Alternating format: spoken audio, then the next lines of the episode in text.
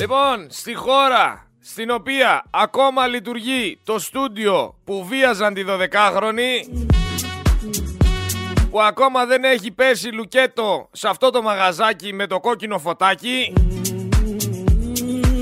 στη χώρα που για να γίνει μια σχετική έρευνα πρέπει να είσαι κάποιος ο οποίος δεν έχει ούτε ένα κονέ. Να έχεις κατέβει από δέντρο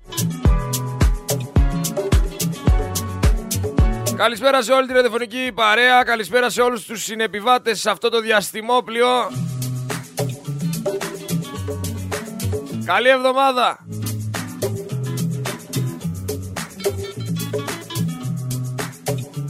Ο μηχανολόγος λοιπόν, ο πρώην πρόεδρος του ΔΣ του νοσοκομείου Παπαγεωργίου που τον είχε τοποθετήσει εκεί πέρα ο Άδωνης Γεωργιάδης και ο Επισύριζα τον βγάλανε αλλά στην συνέχεια όταν ξαναεκλέχθηκε η Νέα Δημοκρατία τοποθετήθηκε πάλι το 2019 ως Γενικός Διευθυντής Μεταφορών και Επικοινωνιών της Περιφέρειας Κεντρικής Μακεδονίας. Από τη Νέα Δημοκρατία είναι ο κύριος ο οποίος ελέγχθηκε για διαδρομή μαύρου χρήματος της τάξης των 35 εκατομμυρίων και στη συνέχεια συνελήφθη στο Βέλγιο.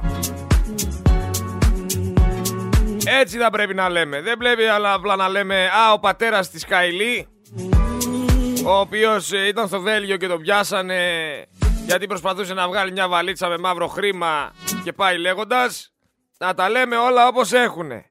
Ο Γενικός Γραμματέας, όχι, ο Γενικός Διευθυντής Μεταφορών και Επικοινωνιών της Περιφέρειας Κεντρικής Μακεδονίας, ο οποίος το 14 είχε τοποθετηθεί από τον Άδωνη Γεωργιάδη ως πρόεδρος του ΔΣ του νοσοκομείου Παπαγεωργίου, συνελήφθη στο Βέλγιο. Άρα έχει παρεδώσει με το μπουμπούκο μας ο άνθρωπος αυτός.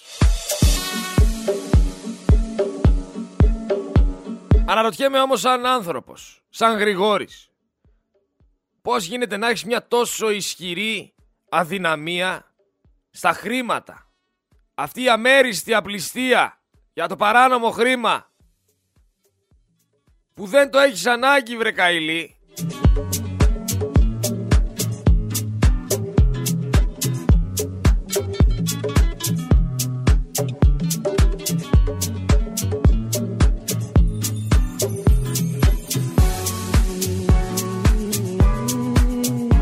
Δεν το έχεις ανάγκη, ρε κοπέλα μου. Ένας βουρευ... ένας ευρωβουλευτής αμείβεται περίπου κοντά στο 1 εκατομμύριο ευρώ στην πενταετία της θητείας του. Για να μην μιλήσω για πρόσθετες αμοιβές, επιδόματα. Δεν σου έλειπε τίποτα. Αναγνωρισιμότητα είχες. Πολιτική εξέλιξη είχες. Αντιπρόεδρος του Ελληνικού Κοινοβουλίου ήσουν. Επαγγελματική καταξίωση στην τηλεόραση είχες. Σπουδές να πω δεν είχες. Οικογένεια δεν είχες. Λεφτά δεν είχες. Τι σου έλειπε; Είχες όμως και την αρρώστια της απληστίας που έχουν οι περισσότεροι φίλοι σου, οι περισσότεροι στον κύκλο σου. Η οποία απληστία σε οδήγησε στον παράνομο χρηματισμό. Και τώρα τι κατάφερες, για πες μου, τι κατάφερες; Συγχαρητήρια να δώσω στα άμεσα και αποτελεσματικά αντανακλαστικά της βέλγικης δικαιοσύνης. Έτσι θα έπρεπε να αρμόζει σε ένα σύγχρονο ευρωπαϊκό κράτος. Θα έπρεπε να γίνει δι... όχι ηθικό, να γίνει δίδαγμα για όλους τους δικούς μας εδώ πέρα οι οποίοι δεν κάνουν τίποτα. Για όλους αυτούς εδώ πέρα τους επίδοξους τσαρλατάνους της πολιτικής που βάζουν το δάχτυλο σε παράνομο χρήμα. Φέρνετε που φέρνετε ρε ξένους διαιτητές για την μπάλα. Φέρτε και κάνα ξένο εισαγγελέα, κάνα ξένο δικαστή μας και γίνει δουλίτσα.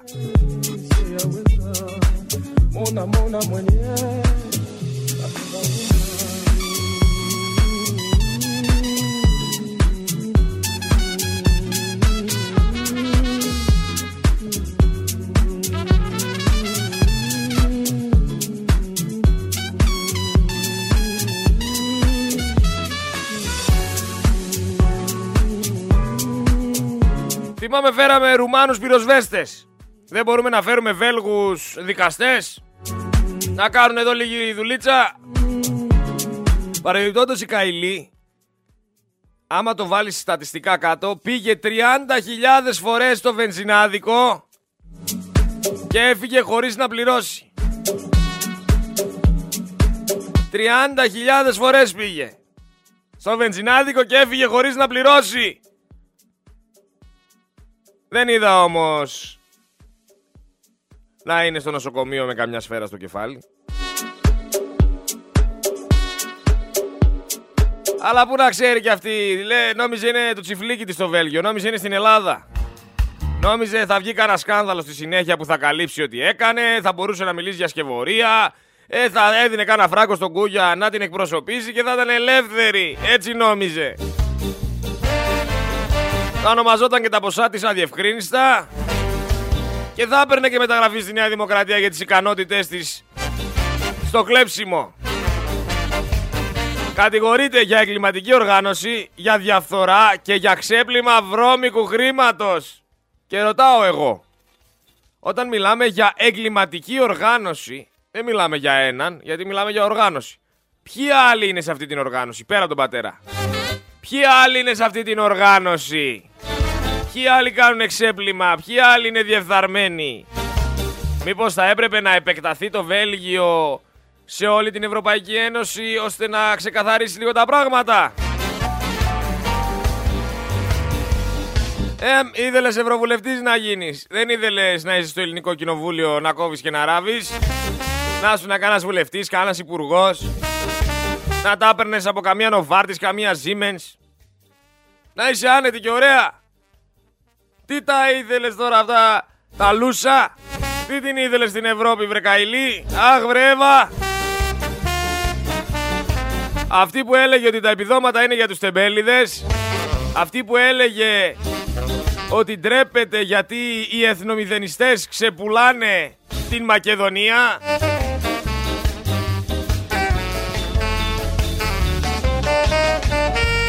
Και την πιστέψανε χιλιάδες άνθρωποι όπως πιστεύουν και αυτούς τους ψευτοδικηγόρους, τους χασοδίκηδες οι οποίοι λέγανε ότι θα με πάνε στα δικαστήρια. Και παρεμπιπτόντως τώρα τις προάλλες, χθες προχθές πότε ήτανε, ένας μου έστειλε μήνυμα και μου λέει Άρε λέει όταν θα σε πάει λέει ο δικηγόρος στα δικαστήρια και θα σε ξεβρακώσει τότε να δούμε τι θα λες. Πότε θα με πάει, περιμένω, το ξαναλέω και το θα το ξαναλέω μέχρι να με πάει. Πότε θα με πάει.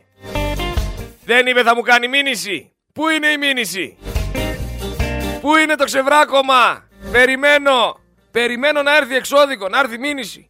Σας λέει ότι θα με πάει στα δικαστήρια και θα με ξεβρακώσει και εμένα δεν μου έχει έρθει ένα χαρτί, ρε παιδιά. Μια πρόσκληση να πάω κι εγώ στο δικαστήριο. Αν δεν πάω εγώ, πώς θα με ξεβρακώσει; Μήπως ρε σας πουλάει παπά, γιατί μήνυση δεν βλέπω να κάνει.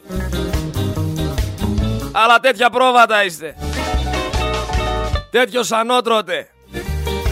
Είστε σαν αυτούς στο, στο περιφερειακό που κάθονται τέρμα αριστερή, αριστερή λωρίδα πάνε με 50 χιλιόμετρα. Από πίσω άλλος Κορνάρι, ρε αδερφέ, φύγε, από το, φύγε στο πλάι, πάνε στη μεσαία, πάνε στην τέρμα δεξιά αν θες να πηγαίνεις με 50 χιλιόμετρα. Και πεισμώνετε εκεί στον εγωισμό σας, όχι ρε. Θα κάτσω τέρμα αριστερή λωρίδα, θα πηγαίνω με 50 χιλιόμετρα και δεν θα φύγω. Τόσο κολλημένοι, τόσο εγωιστές είστε. Εκεί, με 50 στην τέρμα αριστερά λωρίδα. Ρε κόρνες, ρε ξύπνα ρε αδερφέ, φύγε. Σύνελθε, τίποτα. Αυτοί είστε.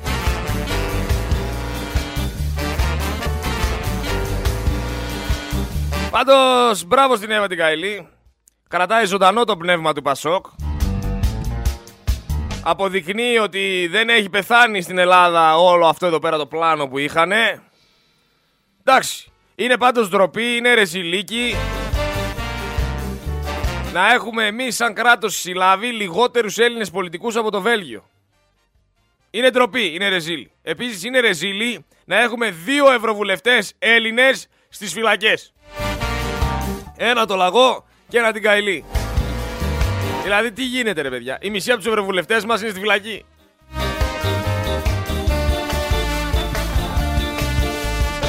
«600.000 ευρώ βρήκανε λέει η Βέλγια αστυνομική στο σπίτι της και τη συνέλαβαν.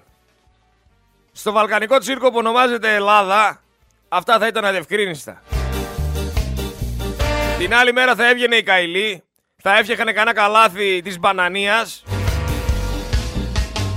και θα σωζότανε.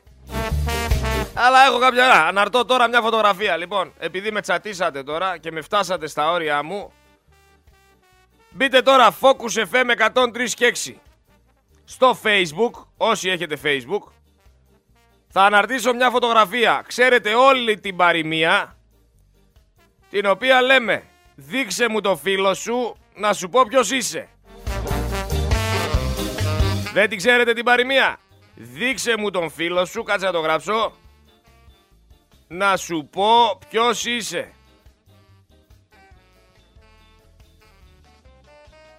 Δείξε μου το φίλο σου, να σου πω ποιος είσαι. Δημοσιεύε τη φωτογραφία για να ξέρουμε με ποιους έχει να κάνει καηλή.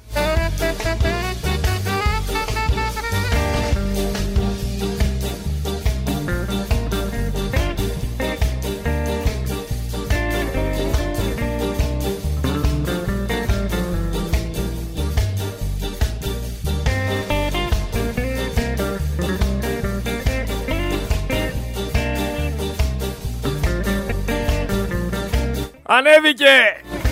Για να δούμε, κάνετε ένα διαλυματάκι, βλέπετε εκεί πέρα τι γράψαμε. Δείξε μου τον φίλο σου να σου πω ποιος είσαι.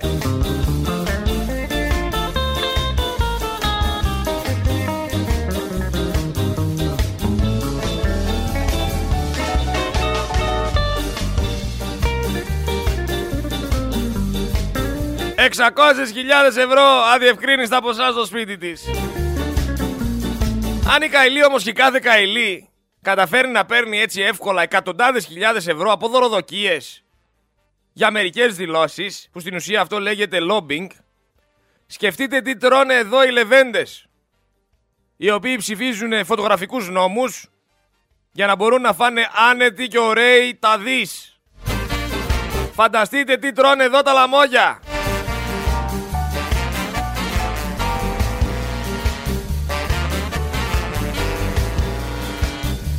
Πάλι καλά όμως δεν έκλεψε 20 ευρώ. Έκλεψε απλά κάτι εκατομμύρια.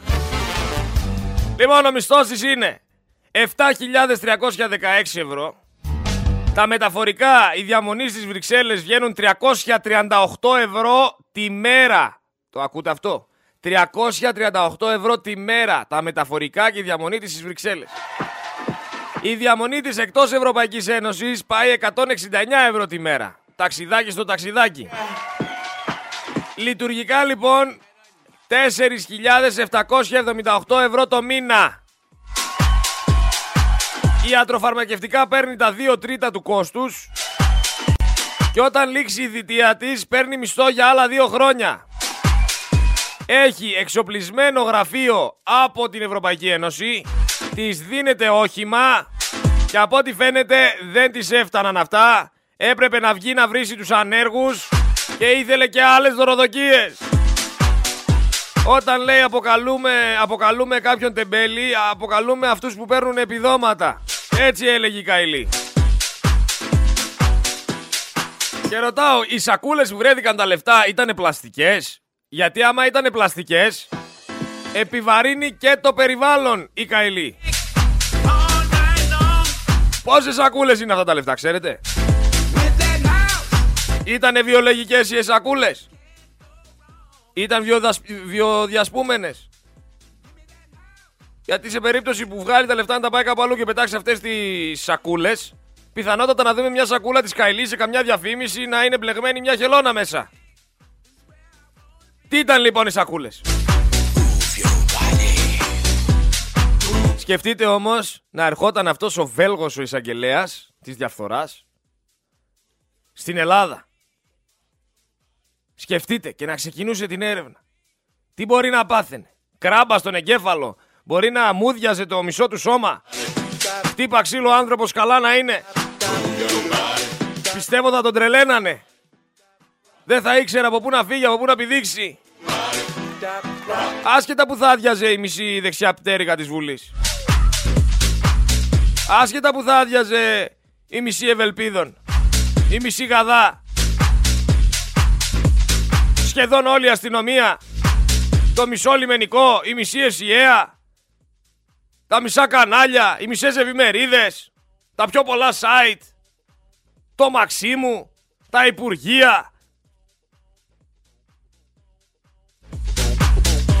Για να μην μιλήσουμε για αρχιεπίσκοπους και παπάδες. Να μην το πάμε εκεί πέρα γιατί σας καίει αυτό το θέμα. Κάνει τζιζ που είπαμε. Αλλά εγώ δεν έχω θέμα. Για να μην πούμε και όλοι οι αρχιεπισκοποί. Είναι όμως εύκολο να φέρουμε Βέλγους εισαγγελείς εδώ πέρα. Δεν είναι.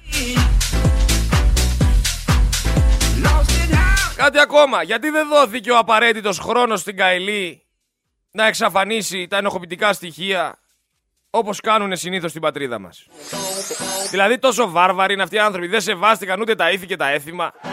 Δεν ξέρουνε Σαν το λιγνάδι πάρε παράδειγμα, ότι πρώτα καταδικάζεσαι και μετά από 10 μέρες ή ένα μήνα μπαίνουμε σπίτι να ψάξουμε. Σε μία μέρα λέει Μπούκαρε η βελγική δικαιοσύνη μέσα στα σπίτια 25 αξιωματούχων του Ευρωπαϊκού Κοινοβουλίου μπλόκαρε λογαριασμούς, κατέσχεσε υπολογιστές, κινητά, έγγραφα. Η ελληνική δικαιοσύνη από τον Απρίλιο δεν έχει ελέγξει καν τις λογιστικές εγγραφές της Συντελέξα. Για να καταλάβετε. Δεν έχει καν δει ποιοι είναι αυτοί οι 213 οι οποίοι ενδιαφέρθηκαν να βιάσουν ένα κοριτσάκι 12 χρονών.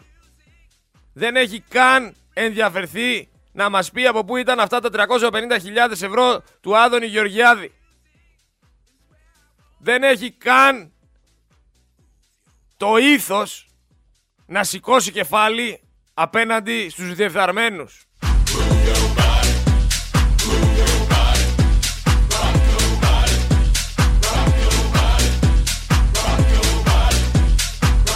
Απίστευτα πράγματα.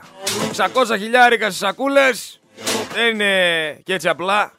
Όταν άνθρωποι δεν έχουν να ανάψουν τη σόμπα, όταν δεν έχουν λεφτά για το ρεύμα, όταν δεν έχουν να φάνε. Μην ξεχνάτε ότι αυτή η τύπησα μπήκε στο Ευρωκοινοβούλιο με τις ευλογίες του Βενιζέλου, του Μπαμπινιώτη, του Μητσοτάκη και πολλών άλλων για να τσιμπάει αυτή η τύπησα χιλιάρικα μισθό το μήνα που δεν την έφταναν. Για να ξέρετε με ποιους έχετε να κάνετε σας τα λέω όλα αυτά. Δεν ήταν μόνη της η Κάιλι. Μην μπερδεύεστε. Δεν ήταν καθόλου μόνη της.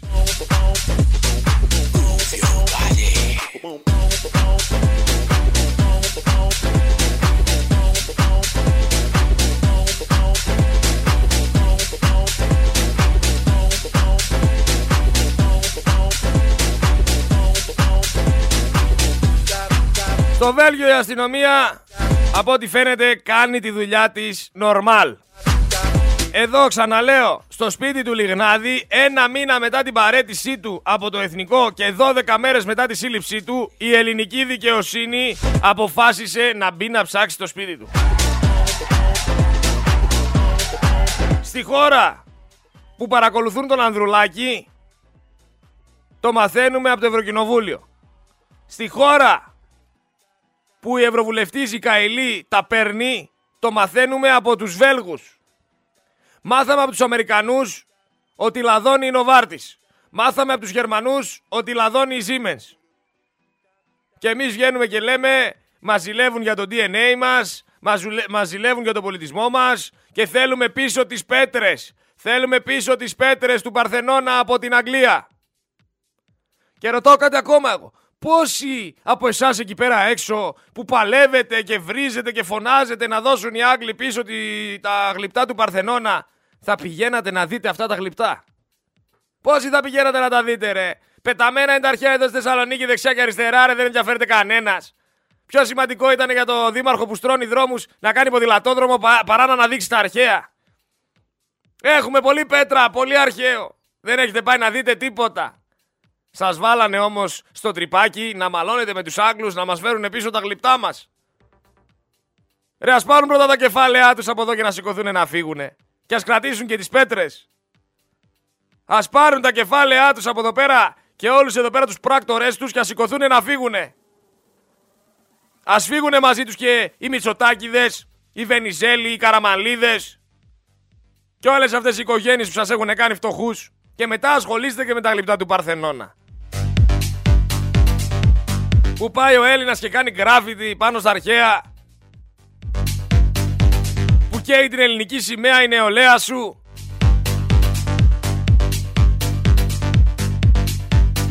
Που σε βάλανε μέσα, σε κλείσανε σαν το αρνί στο στάβλο και δεν έλεγες τίποτα; Σε καίει όμως να πάρεις τα γλυπτά πίσω. Ρε εσύ ασχολήσου με αυτά που είναι σημαντικά. Εδώ σου λένε μια ευρωβουλευτής. Έκλεβε χρήμα, όχι αστεία. 35 εκατομμύρια, 600 χιλιάρικα, ποσά που εσύ δεν θα δεις ποτέ στη ζωή σου. Για τα μακαρόνια νούμερο 6 από το καλάθι νοικοκυριού παλεύεις για να μπορείς να βγάλεις την εβδομάδα. Και ασχολείσαι με το αν ο αστυνομικός πυροβόλησε το, το Ρωμά και άμα η Πισπυρίγκου ήταν το ένα και άλλος στα γλυκά νερά. Και παράλληλα αυτοί οι χύψη από την κυβέρνηση πάνε κάνουν ανασκαφές να βγάλουν 8 τόνους χρυσό. Και εσύ ασχολείσαι με το Ρωμά. Και αυτοί πάνε να βγάλουν στο μοναστήρι χρυσό. Και έρχομαι εγώ σου λέω για το μοναστήρι και δεν σε ενδιαφέρει αυτό, δεν σε κάνει κέφι. Δεν σε κάνει κέφι να συζητήσεις την αλήθεια. Σε κάνει κέφι να πας με, το, με τη μάζα να συζητήσεις για το Ρωμά. Να συζητήσεις για το βούρλο. Βούρλο είναι Καϊλή, τι είναι. Φαίνεται από τη μίζα που πήρες στις σακούλες. Βούρλο, μόνο βούρλα έχετε εκλέξει εκεί πέρα πάνω. Α, στα καρδιά μου κι άσπρο πάτο είστε. Δεν μπορούσε δηλαδή να ανοίξει ένα λογαριασμό εταιρείας στο Κατάρ που έχει 0% φορολογία και να τα βάλει εκεί. Γίδια, ε, γίδια. Δεν μπορούσε. Το βούρλο, καλά να πάθει. Δείξε μου το φίλο σου να σου πω ποιος είσαι. Άντε μπράβο. Σοκαρίστηκε λέει και ο Στέλιος ο Πέτσας. Με την Εύα την Καηλή. Είμαι λέει σοκαρισμένος ο Στελάκης.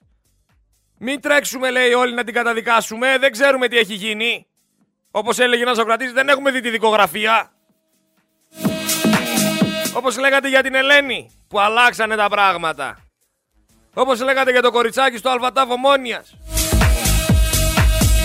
Όπως λέγατε για τη 12χρονη που ξεκίνησε, βρήκαμε το βιαστή και στο τέλος ασχολούσασταν με τη μάνα. Και βγάλατε τη μάνα πρεζάκι, τη βγάλατε ότι εμπλέκεται, τη βγάλατε χίλια δυο, τη βγάλατε βρε ανθρωποφάγη. Το κορίτσι το 12χρονο είπε, ένας από αυτούς που ήρθε και κάναμε κάτι, τον έχω δει να μιλάει στη Βουλή. Γιατί δεν του δώσανε φωτογραφίες να, να αναγνωρίσει ποιος ήτανε. Γιατί δεν ασχοληθήκατε με αυτό. Πείτε μου, γιατί δεν ασχοληθήκατε με αυτό. Γιατί, γιατί ό,τι σας πλασάρουνε συζητάτε, όπου σας στείλει ο Τσομπάνης είστε. Πρόβατα είστε. Πρόβατα που πάνε για σφάξιμο, τίποτα άλλο. Και δεν πάνε για σφάξιμο με το έτσι και θέλω.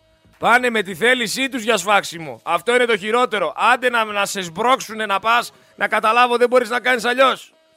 Να θες από μόνος σου να πας να σε σφάξουνε, μόνος στην Ελλάδα συμβαίνει.